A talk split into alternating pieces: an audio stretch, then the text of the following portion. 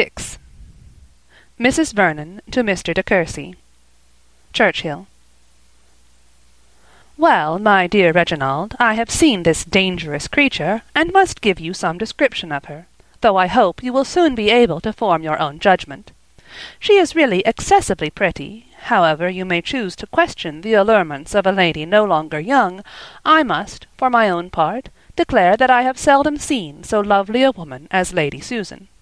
She is delicately fair, with fine grey eyes and dark eyelashes, and from her appearance one would not suppose her more than five and twenty. I was certainly not disposed to admire her, though always hearing she was beautiful, but I cannot help feeling that she possesses an uncommon union of symmetry, brilliancy, and grace. Her address to me was so gentle, frank, and even affectionate, that, if I had not known how much she has always disliked me for marrying Mr. Vernon, and that we had never met before, I should have imagined her an attached friend. One is apt, I believe, to connect assurance of manner with coquetry, and to expect that an impudent address will naturally attend an impudent mind. At least I was myself prepared for an improper degree of confidence in Lady Susan. But her countenance is absolutely sweet, and her voice and manner winningly mild. I am sorry it is so, for what is this but deceit? Unfortunately, one knows her too well. She is clever and agreeable, has all that knowledge of the world which makes conversation easy, and talks very well, with a happy command of language, which is too often used, I believe, to make black appear white. She has already almost persuaded me of her being warmly attached to her daughter, though I have been so long convinced to the contrary.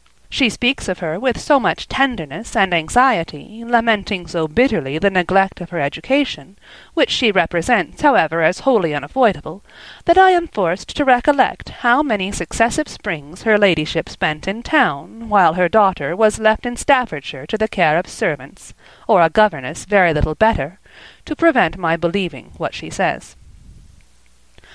If her manners have so great an influence on my resentful heart, you may judge how much more strongly they operate on Mr. Vernon's generous temper.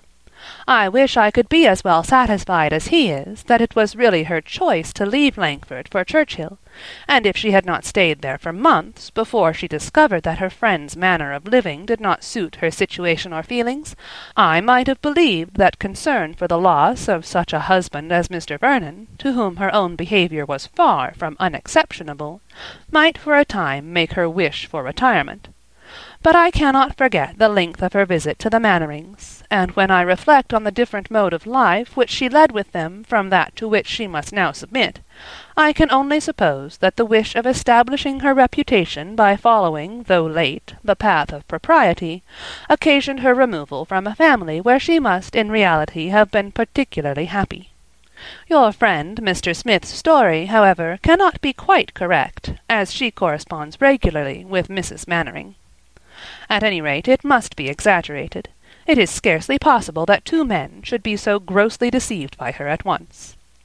Yours, etc., Catherine Vernon.